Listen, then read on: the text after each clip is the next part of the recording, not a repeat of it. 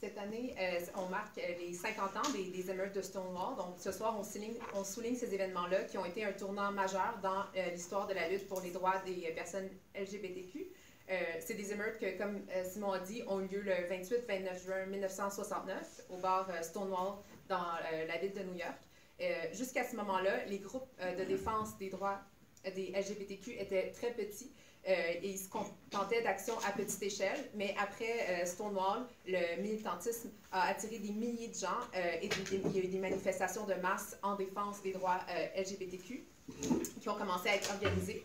Donc, pour ceux d'entre vous qui ne le savaient pas, c'est la célébration de l'anniversaire des émeutes de Stonewall qui a créé la tradition de la marche de la fierté, une tradition qui se poursuit encore aujourd'hui dans tous les pays. Donc, euh, depuis ces événements-là, euh, le mouvement LGBT a fait des gains substantiels, mais on est encore loin euh, d'avoir éliminé l'oppression et les préjugés, même dans les pays qui sont considérés avancés en termes de droits civiques et d'opinion publique concernant les minorités sexuelles. La discrimination imprègne tous les aspects de la vie, que ce soit à l'école, le travail, l'accès à un logement, etc. selon une étude de 2017, les personnes LGBTQ ont 120% plus de chances d'être sans abri que les personnes hétérosexuelles. Euh, de plus, selon le rapport euh, de 2017 de, d'un organisme de recherche qui est le GLSEN, 70,1% des étudiants LGBTQ ont subi du harcèlement verbal à l'école basé sur leur orientation sexuelle. Euh, pour la première fois depuis 2007, cette année, l'intimidation à l'école basée sur euh, l'expression sexuelle ou l'orientation sexuelle est demeurée stable ou a augmenté. Euh, selon le Williams Institute, euh, les personnes LGBTQ ont un taux de chômage presque deux fois plus élevé que les personnes non LGBT. et 27% d'entre eux souffrent d'insécurité alimentaire contre 15 pour les non LGBT. Donc, ces statistiques-là démontrent bien que la lutte est vraiment loin d'être finie. Donc aujourd'hui, partout dans le monde, on voit des jeunes, des travailleurs se radicaliser par l'oppression qu'ils vivent ou en voyant comment tel ou tel groupe est discriminé ou opprimé. Donc pour nous, à la riposte socialiste, la lutte contre l'oppression sous toutes ses formes est une priorité absolue. Donc pour mettre fin à ces oppressions, c'est important d'étudier les luttes du passé pour en tirer les leçons et les appliquer pour pouvoir arriver à en finir avec l'oppression une fois pour toutes. Donc, c'est ça l'intérêt qu'il y a pour nous à étudier des, euh, événements comme les émeutes Stonewall de 1969. Mais euh, pour, bien comprendre les événements de Stonewall, il faut reculer dans le temps et regarder l'histoire du mouvement pour les droits LGBTQ euh, dans le passé. Donc, c'est pas tout le monde qui sait ça, mais au 19e et au 20e siècle, au sein du mouvement ouvrier, on demandait la décriminalisation de l'homosexualité. Donc, en 1898, euh, le Parti social-démocrate allemand, qui était le plus grand parti socialiste au monde, euh, avait supporté au Parlement allemand une pétition euh, soumise par le médecin Magnus Hirschfeld pour décriminaliser l'homosexualité.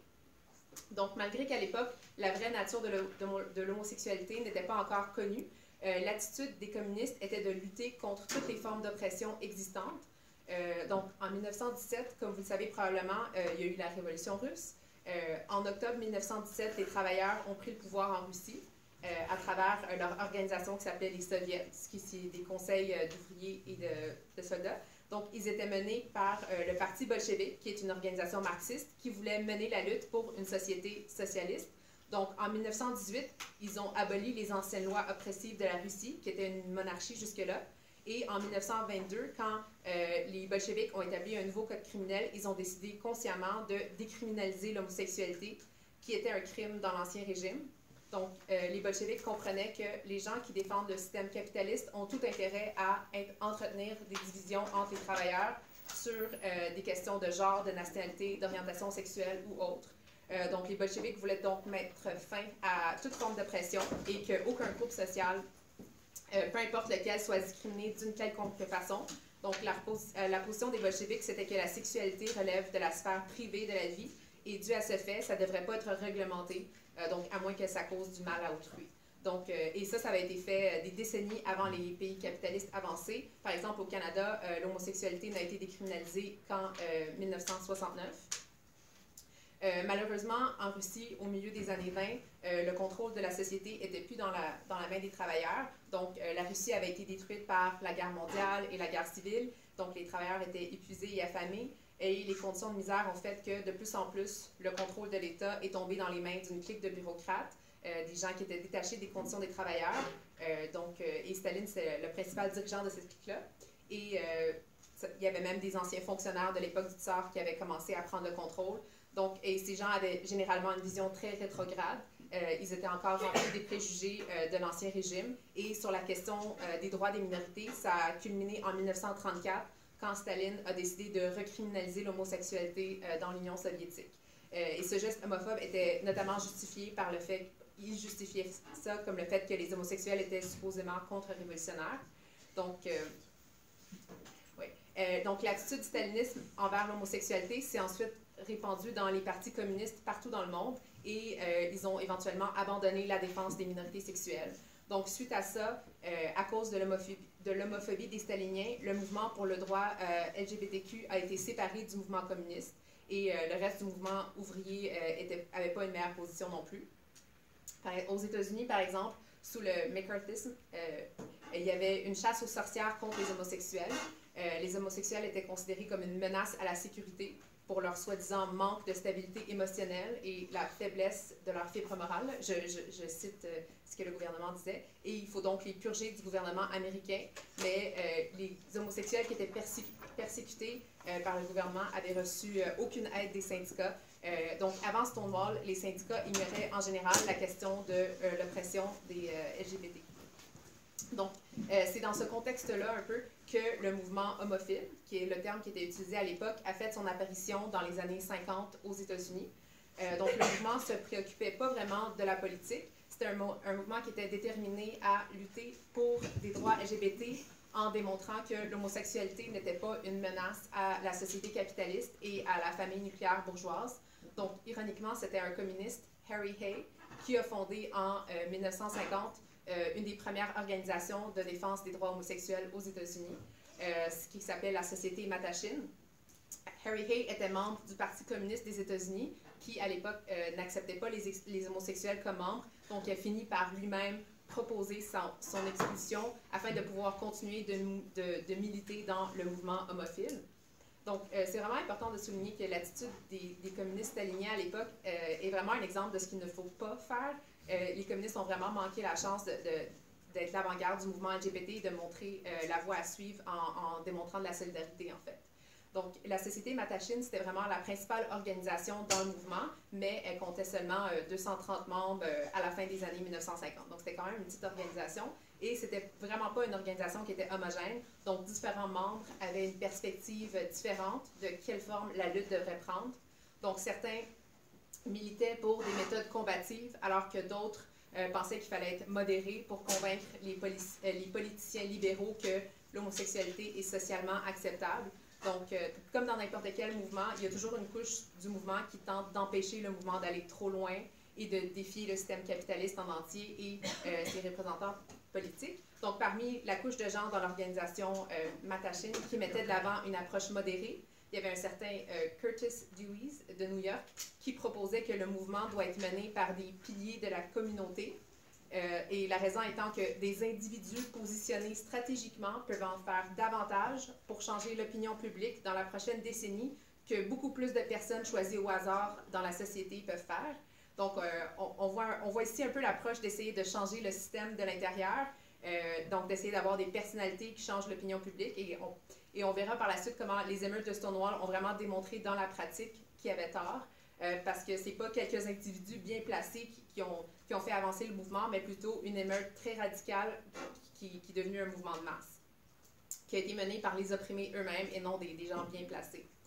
Donc, euh, en, plus, euh, en plus de ne pas avoir une perspective unifiée de comment mener le mouvement de l'avant, un des plus grands obstacles, en fait, au militantisme à cette époque-là, c'était la répression euh, contre les personnes euh, LGBTQ. Donc, il y a beaucoup de gens qui ne souhaitaient pas militer ouvertement pour leurs droits, simplement de peur euh, d'être découvertes et que leur sécurité soit à risque, en fait. Donc, je vais revenir sur l'état de, de, la, dans le fond, de, la répression policière. Juste faire un point sur l'époque, dans le contexte mondial dans lequel ces, événements-là ont eu lieu. Donc, c'est pas un hasard que euh, les événements de Stonewall ont eu lieu après une année qui était marquée de révolution et de mouvements de masse. Donc, en 1968, il y a eu mai 68 en France, il y a eu des mouvements de masse au Mexique, au Pakistan, le printemps de Prague. même au sein des États-Unis, il y avait la montée du mouvement contre la guerre du Vietnam, il y avait le mouvement des droits civiques. Donc, à travers le monde et aux États-Unis, il y avait vraiment un sentiment anti-establishment qui grandissait chez les travailleurs et les groupes opprimés, qui commençaient à en avoir euh, marre du statu quo et, et qui apprenaient avec ces mouvements de masse-là, les gens commençaient à voir que euh, les, masses peuvent réellement changer les choses. Euh, donc, c'est ça. et là, aux, États-Unis, la répression policière des personnes LGTB, LGBTQ ne faisait que nourrir ce sentiment anti-establishment dans la communauté. Euh, C'était pratiquement impossible de vivre ouvertement en tant que personne homosexuelle ou trans, puisqu'elle euh, serait à risque d'être arrêtée. Euh, les policiers allaient même jusqu'à piéger des gens en s'habillant en civil pour faire des avances à des gens qui étaient soupçonnés d'être gays ou trans pour ensuite les arrêter. Entre 1959 et 1963, il y a eu entre 1000 et 1300 personnes qui étaient arrêtées annuellement euh, à New York pour activités sexuelles. Euh, si quelqu'un portait moins de trois morceaux de vêtements associés à son genre attribué à la naissance, il pouvait aller en prison. Euh, donc, ça, ça, veut dire, c'est vraiment dégueulasse, ça signifie que les policiers pouvaient demander de vérifier le sexe d'une personne soupçonnée de ne pas être habillée selon son genre. et c'était vraiment terrible. C'était même illégal jusqu'en 1966 de danser avec quelqu'un du même genre et les bars n'avaient pas le droit de servir euh, de l'alcool aux personnes homosexuelles. Donc, euh, j'ai pas trouvé de données euh, au niveau de, la brutalité policière parce qu'il n'y en, en, avait pas de disponible avant 1969, mais on peut s'imaginer que dans un contexte comme ça, c'est facile de s'imaginer que c'était très commun que les policiers brutalisent les gens. donc, c'est ça. Donc, dans, ces circonstances-là, les raids policiers étaient fréquents dans les bars gays. Donc, euh, en 1959, euh, la State Liquor Authority avait fermé une douzaine de bars à New York seulement en un an pour avoir servi de l'alcool à, des homosexuels. Donc, euh, c'est ça. malgré, malgré que les raids étaient fréquents, les bars gays étaient souvent le seul refuge pour les personnes LGBTQ. le, Stonewall Inn était un bar qui était un bar un peu miteux, contrôlé par la mafia, où les drinks étaient trop chers et dilués mais c'était un endroit qui était euh, fréquenté par les gens de la communauté qui avaient nulle part d'autre où aller. Euh, c'était fréquenté par des travailleurs du sexe, des personnes pauvres, des gens dans la rue. Euh, c'était vraiment. Puis aussi, c'était un, des, le seul bar à New York qui permettait aux, hommes gays de danser entre eux. Et c'était un des deux seuls bars dans la ville qui laissait des drag queens rentrer. Donc, ça, ça juste indiquer à quel point les gens n'avaient pas de place où aller. Donc, comme j'ai dit plus tôt, les raids dans les bars gays étaient assez fréquents. Euh, les policiers euh, allumaient de la lumière soudainement pour essayer d'attraper les gens dans l'acte de danser avec quelqu'un du même genre. Euh, mais malgré que c'était quelque chose qui, se faisait de manière commune, les émeutes de Stonewall ont été déclenchées par un raid qui a été la goutte qui a fait déborder le vase. Donc, avant le raid en question, qui avait provoqué les émeutes, y avait déjà eu un premier raid au Stonewall le 24 juin. 1969, où les policiers supposément tentaient de trouver des preuves contre la mafia euh, donc déjà, ce premier raid-là avait engendré beaucoup de frustration dans la communauté. Les gens commençaient à être tannés de, la répression policière. Euh, donc là, les policiers sont revenus le 28 juin 1969. Euh, les policiers avaient eu comme instruction de faire fermer le bar de manière définitive. Donc, ils ont, ils, ont, ils, ont, fait un raid dans ce but-là. il y avait à peu près 200 personnes dans le bar ce soir-là, quand les policiers sont arrivés. pour les policiers, c'était un raid comme un autre, mais ça n'a pas été le cas les gens commençaient à être vraiment écœurés des méthodes brutales et humiliantes de la police. Donc, la police a commencé à mener à des arrestations des personnes présentes. Euh, ils, les ont malmenées. Euh, la police a même essayé d'amener certaines personnes présentes aux toilettes pour vérifier leur sexe, pour s'assurer qu'elles étaient habillées selon leur genre euh, qui leur était assigné à la naissance. donc, en plus de ça, les témoins ont rapporté que les policiers maltraitaient les gens arrêtés en les jetant violemment en dehors du bar ou dans les fourgons de police. Donc, euh, rendu là, il commençait à avoir une foule qui se formait à l'extérieur du bar. Donc, il y avait des gens de la communauté qui étaient là, les gens qui s'étaient fait sortir du bar. Euh, ils commençaient, et en voyant la scène des policiers qui abusaient de leur pouvoir, certains dans la foule ont commencé à, lancer des, pièces de monnaie sur, la police. Euh, et là, et, là selon les témoins, il y avait une lesbienne qui avait été arrêtée dans le bar et qui se faisait vraiment pousser violemment vers un fourgon de police. Et lorsqu'elle s'est plainte que ses menottes étaient trop serrées, elle s'est tournée vers la foule pour, pour leur demander mais pourquoi vous faites rien Et c'est suite à ça que la situation a escaladé. Donc, rendu là, la foule avait maintenant 500-600 personnes et euh, dépassait en nombre les policiers. Donc, ils ont commencé à lancer euh, de plus en plus de choses. Donc, ils sont passés des pièces de monnaie à lancer des bouteilles de bière, du pavé et même euh, une brique a été lancée. Donc, les personnes LGBTQ ripostaient finalement après des années d'oppression et d'humiliation. Donc, sous la pluie de projectiles, les fourgons de police sont partis et les policiers ont dû se battre en retraite à l'intérieur du Stonewall Inn et se barricader à l'intérieur. Euh, il commençait à avoir des passants qui commençaient à se, joindre à la foule. Euh, donc, ce n'était pas nécessairement tous des gens de, la communauté LGBTQ, mais il y avait des gens qui venaient des établissements avoisinants du quartier, venus voir euh, qu'est-ce qui se passait. Mais il y a beaucoup de gens qui sympathisaient avec la frustration contre la police, puisque nombre d'entre eux avaient aussi été victimes d'injustice par la police. Donc, les gens ont commencé à, à, lancer des trucs à travers la fenêtre du tournoi une fois que la police s'est retirée à l'intérieur. Donc, la foule euh, grandissante a commencé à lancer d'autres bouteilles de bière, des poubelles, tout ce qui leur tombait sous la main. Euh, les gens avaient finalement une chance euh, d'évacuer toute la frustration accumulée contre la police. Donc, comme l'a dit un participant à l'émeute, dans le mouvement des droits civiques, nous fuyons la police. Dans le mouvement pour la paix, nous fuyons la police. Ce soir-là, c'est la police qui nous fuyait, nous, le bas-fond de la société. Donc, finalement, ça a été la police anti-émeute qui est venue en aide aux policiers pour mettre fin à la commotion. C'était le premier soir. Euh, donc, la journée euh, suivante, le Stonewall Inn a rouvert ses portes en après-midi. Euh, et entre-temps, il, y avait mis des panneaux là où ils avaient brisé les fenêtres, puis il y avait des, des, slogans qui avaient été écrits sur les panneaux comme Soutenez le pouvoir gay, Allez les filles, la, prohibition gay corrompt, les policiers nourrissent la mafia. Donc, et spontanément, il y a une foule de quelques milliers de personnes, ben, quand quelques milliers, de, 2-3 000 personnes qui, sont rassemblées spontanément à l'ouverture du bar à l'extérieur. Euh, il y avait des gens qui traditionnellement ne, défendaient pas les personnes LGBT ou peut-être qui étaient indifférents ou peut-être même qui avaient des préjugés, mais ils sont venus en soutien euh, quand même euh, parce qu'ils se battaient contre un, ennemi commun qui était la police. Évidemment, avec la foule qui s'accumulait, les policiers ne se sont pas fait tarder. Euh, ils ont débarqué avec le Tactical Patrol Force, qui était une force réactionnaire qui était surtout utilisée à l'époque euh, contre tout mouvement progressif, comme des rassemblements pour les droits civiques, euh, des manifestations contre la guerre du Vietnam. C'était eux qui venaient casser la gueule des manifestants. donc, c'est eux qui ont été envoyés à l'émeute à Stonewall.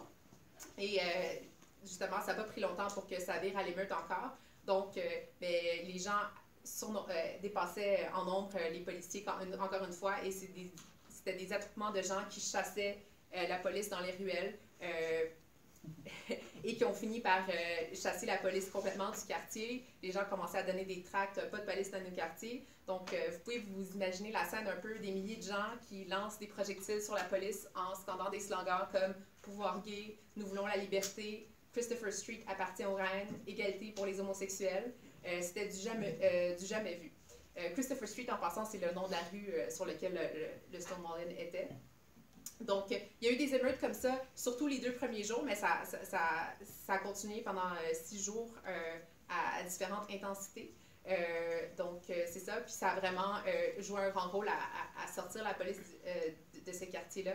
Donc, même si euh, éventuellement c'est des émeutes, donc ça ne peut pas durer pour toujours, même si euh, les émeutes sont terminées, ils ont changé l'histoire de la lutte pour les droits LGBT. Euh, donc c'est un événement qui a marqué le moment où les personnes LGBT ont décidé qu'elles en avaient assez et qu'elles allaient riposter. Donc je vais citer un participant qui a dit Nous avons été harcelés simplement parce que nous avions du plaisir, sans faire de mal à quiconque. Eh bien, les émeutes gays signifient que nous n'en accepterons pas davantage. Donc, euh, c'est ça. Et une autre euh, chose importante qui a fait que ces émeutes étaient vraiment un événement marquant, c'est que euh, c'était pas un mouvement qui était seulement la, communauté qui, participait. Euh, les personnes LGBT avaient été jointes par les personnes pauvres, opprimées, la communauté noire. ils sont venus en leur support parce que c'était les seuls qui ont riposté contre la brutalité policière, la brutalité policière qui était très prévalente à l'époque. Et ça avait inspiré beaucoup de gens, surtout pour des, dans le fond, comme j'ai dit, qui, sont victimes de répression, de violences policières régulièrement. Donc, même si c'était des gens qui avaient des préjugés, donc le choix dans, cette situation-là, c'était entre le camp des policiers ou euh, des personnes LGBT, et pour la plupart, c'était pas un choix difficile. Donc, c'est vraiment aussi un événement qui a appris aux gens qu'ils ne sont pas seuls et qu'ensemble, ils représentent une force qui peut défier le statu quo et qui peut, euh, dans le fond, riposter contre la brutalité policière. Et ça, comme j'ai dit, ça a vraiment changé la, euh, le, mouvement LGBT. Donc, suite aux émeutes, il y a des nouvelles organisations militantes qui ont été créées, euh, qui étaient beaucoup plus radicales que ceux qui avaient existé par le passé. et dans les organisations existantes, leur méthode était remise en question. Donc, par exemple, au sein de la société Matachine que je mentionnais plus tôt, euh, donc le chapitre à New York, il y avait une couche de militants qui avait été radicalisée par ces événements-là, qui voulaient que euh, le mouvement euh, soit plus combatif en s'alliant à d'autres mouvements dans la gauche, comme la lutte contre l'oppression des Noirs ou contre la guerre du Vietnam. Et ils ont créé un, comité d'action, dans le pour, organiser cette solidarité-là. malheureusement, la, direction de, l'organisation, dont un dénommé Dick Litch, était très conservateur et ils expliquaient que euh, le mouvement doit conserver la faveur de l'establishment. Euh, donc, plus tard, ces dirigeants conservateurs de la société euh, Matachine se sont même prononcés contre une journée de commémoration des émeutes de Stonewall. Donc, et la raison était qu'ils avaient peur de perdre leurs alliés libéraux sur le conseil municipal de New York. Donc, encore une fois, on a une leçon intéressante ici. On peut voir comment le mouvement LGBTQ, c'est pas un mouvement homogène. Donc, comme dans n'importe quel mouvement, il y a tout le temps une couche de gens qui veulent pas remettre en question euh, l'establishment, qui veulent pas s'attaquer au système capitaliste, mais il y a aussi des couches qui ont euh, intérêt à lier la lutte euh, contre telle ou telle oppression à la lutte contre l'exploitation et le système capitaliste en entier. Donc, c'est pareil dans le mouvement, par exemple, pour l'émancipation des femmes. Est-ce que Hillary Clinton a les mêmes intérêts que euh, les infirmières, les enseignantes qui rentrent en grève? Non. Euh, Hillary Clinton a soutenu des, coups d'État euh, quand elle était secrétaire d'État américaine. Elle, a défendu une politique étrangère qui a plongé des millions de femmes dans la misère et la pauvreté. Loin d'utiliser son poste de pouvoir pour aider à lutter contre l'oppression des femmes, elle a défendu un système qui gardait leur oppression en place, en fait. Et c'est pourquoi nous, les marxistes, on défend une perspective de classe euh, parce qu'en fait, compte, c'est la position de classe d'une personne qui détermine ses intérêts et les idées qu'elle va défendre. Donc, euh, pour revenir à la société Matachine, donc face à la direction qui était très conservatrice, la couche la plus radicale s'est séparée pour fonder le Gay Liberation Front, qui est le Front de libération gay, que je référer à ça comme le GLF. Donc, euh, dans leur manifeste, le GLF se décrit comme suit. Nous sommes un groupe révolutionnaire d'hommes et de femmes formés avec la réalisation que la libération sexuelle complète pour tous ne peut être atteinte que si les institutions sociales existantes sont abolies. Nous rejetons la tentative de la société d'imposer des rôles sexuels et des définitions de notre nature. Comme tout le monde, nous sommes traités comme des marchandises. Nous nous faisons dire quoi ressentir, quoi penser. Nous nous identifions avec tous les opprimés, la lutte vietnamienne, le tiers-monde, les Noirs, les travailleurs tous ceux, qui sont opprimés par cette conspiration capitaliste pourrie, sale, ville. Donc, euh, comme, comme ce manifeste-là le démontre, le GLF était une organisation très radicale. Même euh, l'utilisation de l'expression euh, front de libération, c'était une référence à des fronts de libération nationales comme l'algérienne et vietnamienne. Et même pour l'époque, juste l'utilisation du mot gay dans leur nom était très audacieux pour l'époque. l'eau. Donc, comme je l'avais mentionné euh, plus tôt, cette radicalisation vers la gauche au sein du mouvement LGBTQ n'est pas venue de nulle part, mais s'inscrivait dans un contexte de vague de radicalisation globale avec tous les différents mouvements de masse qui avaient lieu dans les années 60-70. Euh, Donc, les travailleurs et euh, la jeunesse commençaient à en venir à la conclusion que le capitalisme et les différentes formes d'oppression sont reliés et que pour lutter contre l'oppression, il faut lutter contre le capitalisme. Donc, et euh, comme j'ai dit, il y a certains dirigeants du GLF qui en étaient arrivés à ces mêmes conclusions-là. Mais euh, malheureusement, euh, le GLF a fini par se dissoudre en 1972. Donc, il y avait beaucoup de conflits internes au, sein de l'organisation et ils ont fini par se séparer en plusieurs petits groupes qui étaient basés sur telle ou telle identité. Mais un des, gros problèmes qu'ils avaient, c'est que l'organisation n'avait pas une idée claire ou une méthode claire de comment combattre l'oppression ou même le capitalisme. Ils ne savaient pas comment lier cette lutte à la lutte contre le capitalisme qui divise et opprime tous les travailleurs. Donc, euh, malgré ça, euh, l'impulsion qui a été donnée par Stonewall a euh, donné lieu à la, tradition de la marche de la fierté qui persiste jusqu'à aujourd'hui. Donc, la, la, première marche était une commémoration des émeutes de Stonewall. Donc, initialement, c'était une marche super radicale. il n'était pas question du tout que des policiers y participent. donc, même si une organisation voulait participer ou avoir un contingent à la marche, il était exigé qu'ils dénoncent la guerre du Vietnam ou ils n'avaient pas le droit de participer à cette marche-là. Donc, si on compare les origines de la fierté à ce qu'elle est devenue aujourd'hui, c'est vraiment euh, méconnaissant. Donc, aujourd'hui, Pride est devenu non seulement comme une énorme fête de rue, mais également une, une gigantesque publicité pour les grandes entreprises. Donc, euh, il y a les banques, les grandes compagnies qui ajoutent l'arc-en-ciel à leur logo et commandite Pride, euh, qui est commandité par des organismes comme Google ou Walmart. Donc, euh, selon une firme de communication spécialisée dans euh, la diffusion auprès des personnes LGBTQ, qui est WITEC Communications, donc le pouvoir d'achat des personnes LGBTQ aux États-Unis est d'un euh, billion de dollars. Donc, on voit ici l'intérêt matériel pour les grandes entreprises de s'associer à la Pride. Mm-hmm. donc, on voit aussi de plus en plus de politiciens bourgeois qui essaient de s'associer à la Pride pour se mettre un visage progressiste. Euh, mais les gens peuvent voir l'hypocrisie. Par exemple, euh, Justin Trudeau qui participe à la Pride, mais il n'a aucune scrupule à euh, vendre des armes à un pays comme l'Arabie saoudite où l'homosexualité est passible de la peine de mort. il y aurait d'autres exemples de, de, politiciens qui participent à la marche, mais qui implantent des mesures d'austérité, par exemple, qui affectent grandement les LGBTQ. Donc, comme, comme on a vu, les meurtres de Stonewall étaient une réaction contre la brutalité policière, le sens originel de la manifestation de la Pride, c'était lutter contre la discrimination par l'État, les brutalités policières et l'oppression. Mais aujourd'hui, la police a même son propre contingent dans, certaines euh, parades de Pride. Donc, euh, il y a certains qui disent que bon, l'enjeu des affrontements entre la police et la communauté LGBT sont un enjeu du passé, alors que c'est vraiment loin d'être le cas. Euh, en 2018, par exemple, si je vais donner juste un exemple, à la Pride de Philadelphie, une femme transgenre, Rihanna Ségin, avait été arrêtée et détenue dans une prison pour hommes. Euh, cette année, euh, à Toronto, euh, lorsqu'il y avait eu des groupes d'extrême droite qui organisaient une contre-manif à, la Pride, la police était présente en grand nombre pour défendre les manifestants de droite. il y en a même qui ont attaqué des militants qui, les bloquaient pour les empêcher de perturber la marche. Donc, ça, c'est juste quelques exemples que je donne, mais il y a des exemples infinis qui montrent le, caractère réactionnaire que la police joue encore aujourd'hui. Euh, et leur caractère oppressif, en fait. Donc, euh, qui démontre que les policiers n'ont pas leur place dans le mouvement. Donc, euh, je pense que c'est important qu'il faut qu'on ramène la Pride à ses origines militantes. on a déjà vu un début de ça dans les, dans les récentes années avec les policiers qui ne sont plus les bienvenus, par exemple, dans la Pride de Toronto depuis 2016. en 2018, il y a la Pride Society of Edmonton qui a accepté de désinviter la police, l'armée, la GRC des parades futures. Et j'espère que c'est un moment qui, se propager parce que les, policiers n'ont pas leur place là-dedans. Euh, donc, avec les années, on voit à quel point la fierté a grandi en popularité euh, et qu'il y a un changement dans l'opinion publique au sujet des personnes LGBT comparé euh, au début du mouvement.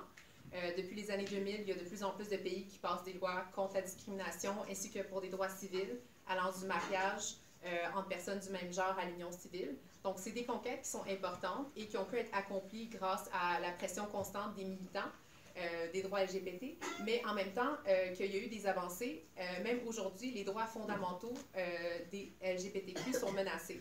comme par exemple, en ce moment, en Alberta, le gouvernement conservateur essaie de passer une loi qui permettrait aux professionnels de la santé de refuser des soins de santé à des personnes qu'ils ressentent qui, qui contrevient à leur religion ou à leurs valeurs. Donc, ça pourrait restreindre grandement l'accès à des soins de santé pour des personnes LGBT. Puis il y a, d'innombrables euh, exemples comme ça. Euh, Trump aussi a mis euh, en mesure des, des, des, lois transphobes. Donc, non seulement il y a ce, type d'attaque-là direct, mais aussi l'austérité affecte les personnes LGBT de manière disproportionnée. Donc, il y a un rapport de 2013 par l'organisme Natsen Social Research, qui est basé au Royaume-Uni, qui a constaté que les principaux moyens par lesquels l'austérité affecte les personnes LGBT comprend de plus grandes difficultés financières suite au licenciement, euh, aux réductions de salaire réelles à long terme et au changement des prestations sociales, euh, des problèmes pour trouver un logement où ils pourraient se sentir en sécurité. Euh, donc, une réduction dans, dans, les services de santé sexuelle et de santé mentale répondant à leurs besoins spécifiques. Et donc, ultimement, l'émancipation des LGBT est liée à la lutte pour des bons emplois, des logements abordables et contre les coupures dans les services sociaux. Donc, comme je l'ai dit, on a eu des avancées pour les personnes LGBTQ à travers les années, mais c'est important de souligner que ça a commencé avec les émeutes de Stonewall. Ça démontre comment c'est les mouvements de masse et l'action collective qui font avancer l'histoire. Aujourd'hui, comme j'ai dit, la marche de la fierté, c'est devenu un événement massif, mais malgré les nombres impressionnants, il y a des, fois des centaines de milliers de gens qui sont là. La discrimination, les préjugés, l'homophobie, la transphobie persistent encore dans la société. C'est parce que euh, la mobilisation de masse, c'est une chose, mais c'est pas suffisant pour, pour, faire des gains en fait. C'est nécessaire que euh, le mouvement ait un programme, des idées et des méthodes pour pouvoir gagner. Comme tu dis, on a vu, euh, suite aux émeutes de Stonewall, il y a eu beaucoup de militants, dont les membres du GLF, qui avaient compris que leur oppression était due au système capitaliste donc, euh, le capitalisme, c'est un système qui est conçu pour qu'une minorité s'approprie la majorité de la richesse dans la société, alors que la majorité se bat entre eux pour des miettes. Et, dans le fond, pour pouvoir garder les choses comme ça, le capitalisme repose sur l'oppression de différents groupes. Euh, les capitalistes ont intérêt à ce que des groupes soient opprimés. Si on peut moins payer les femmes, les immigrants, les noirs, les LGBTQ, ça crée une pression à la baisse sur les salaires de tout le monde. Et les travailleurs, au lieu de s'unir contre leurs patrons, sont incités à considérer les immigrants, les LGBT, les femmes comme le problème. Donc, c'est pourquoi nous pensons qu'il faut lier la lutte contre l'oppression à la lutte contre le système capitaliste. Euh, ça, ça ne veut pas dire que la journée que le capitalisme sera renversé, l'oppression va disparaître du jour au lendemain. Euh, mais tant qu'on vit sous ce système, les profits vont passer avant euh, les besoins des gens. Donc, il y aura des coupes dans les services sociaux, dans le logement, dans la santé, et c'est toutes des mesures qui affectent avant tout les, euh, groupes les plus opprimés. Donc, en, nationalisant les grands leviers de l'économie, on pourrait utiliser ces ressources-là pour satisfaire le besoin de tout le monde. Une fois que les moyens de production de la société seraient dans les mains de la classe ouvrière dans son ensemble, on pourrait offrir des salaires, des conditions de travail, des logements, des soins de santé qui seront décents pour tout le monde. Euh, le contrôle démocratique des établissements scolaires, par exemple, et des milieux de travail nous permettrait de lutter contre la discrimination et les préjugés en, offrant une éducation sexuelle complète et inclusive. Euh, ça, nous mettrait aussi, euh, ça ferait aussi que ceux qui sont en position de direction ou d'enseignement soient tenus responsables et rendent des comptes. donc, les personnes LGBTQ pourraient recevoir toutes les ressources nécessaires pour répondre aux besoins spécifiques de ces personnes-là. Donc, euh, pour ce faire, nous devons faire comme les participants de, Stonewall et lier notre lutte à d'autres mouvements. Et euh, c'est à travers l'unité de toutes les couches opprimées de la classe ouvrière que nous vaincrons.